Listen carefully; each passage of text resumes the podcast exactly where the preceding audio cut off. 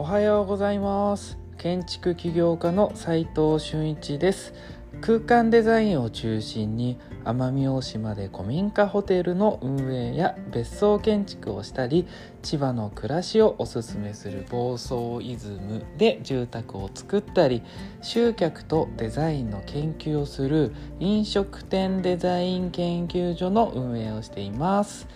この放送では最前線で働く建築家やインテリアデザイナーのリアルな設計現場での学びを共有していきます。実務に直結する情報を提供できるように心がけていきます。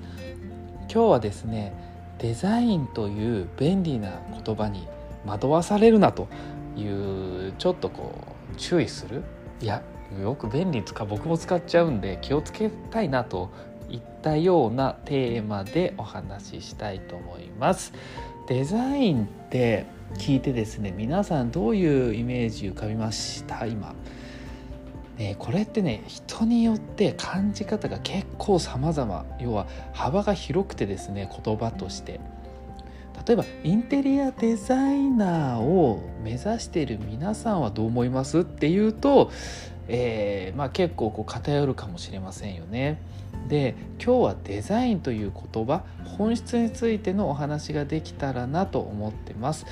あくまで僕個人的な意見なんですけどねこれはで結論だけこう先に言っちゃいますと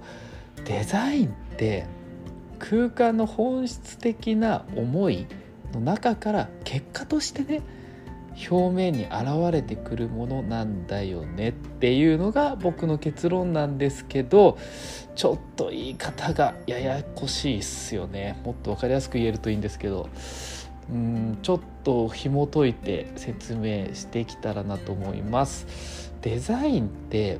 人によってこういろんな解釈をされる言葉なんですよね。デザインって日本語で言うとですね設計ですよね。デザインって。企画することもデザインっていう人もいるしいろんなところに使われてますよね。デザインっていう言葉は。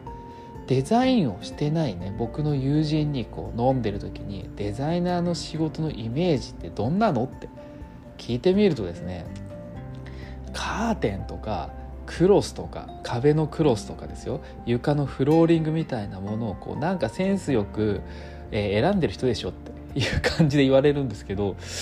まあ結果的にそう見えてるんだなって 感じるわけですよ。で確かに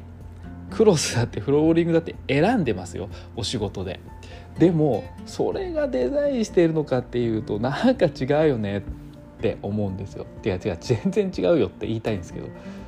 でもともと建築やインテリアデザインの依頼を受けた時はクライアントって何かしら求めてやってきてますよね。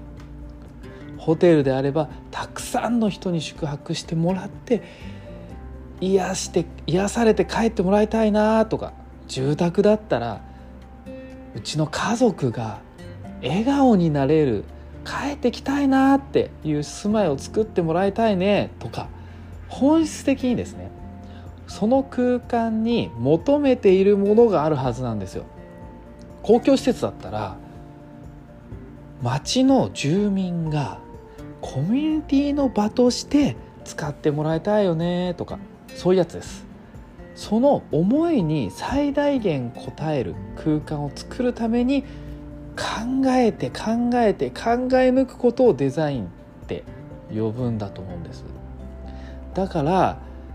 飲食店デザイン研究所でね 集客とデザインの関係を研究しているってよく言ってるじゃないですか。だって最初僕もう7年前8年前か分かんないですけどまあそんぐらい前ですよね。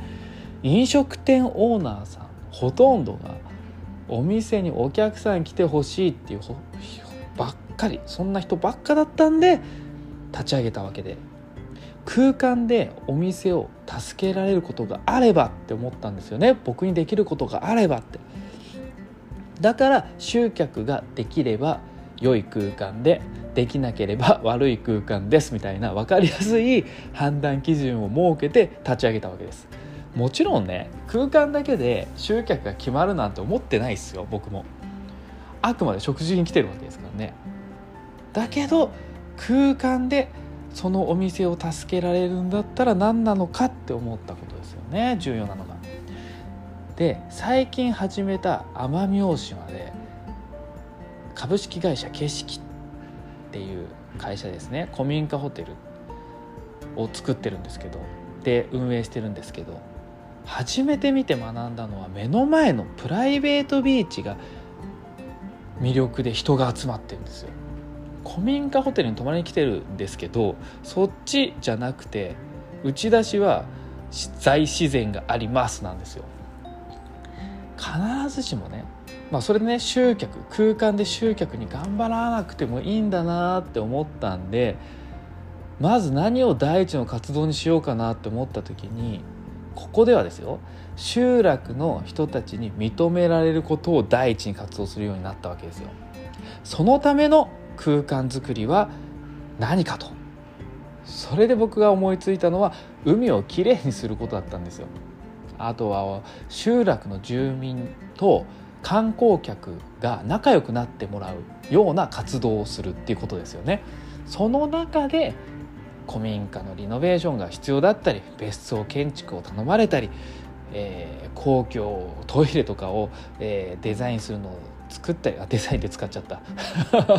作ったり。結果として、えー、必要なね空間づくりをしているということなんです。ここで重要なのは集落のためになるのはどんなことだろうっていうことを考えてそれに必要な空間はどんなものなんだろうって考えてそれで、えー、活動するということ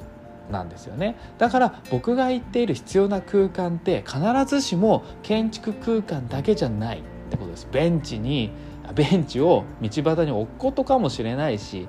木にねハンモック吊るすことだけかもしれない。それでも空間デザインって僕は呼んでます。なんとなく伝わりましたかね？皆さんもねいろんな空間を作っていたりこれから作ろうと思っている人もいると思うんですけど本当に重要なことはですねその空間は何のために作ってるのっていう質問をに本音で答えられる空間を作っている人。それが空間デザイナーなんじゃないかなと思ってます。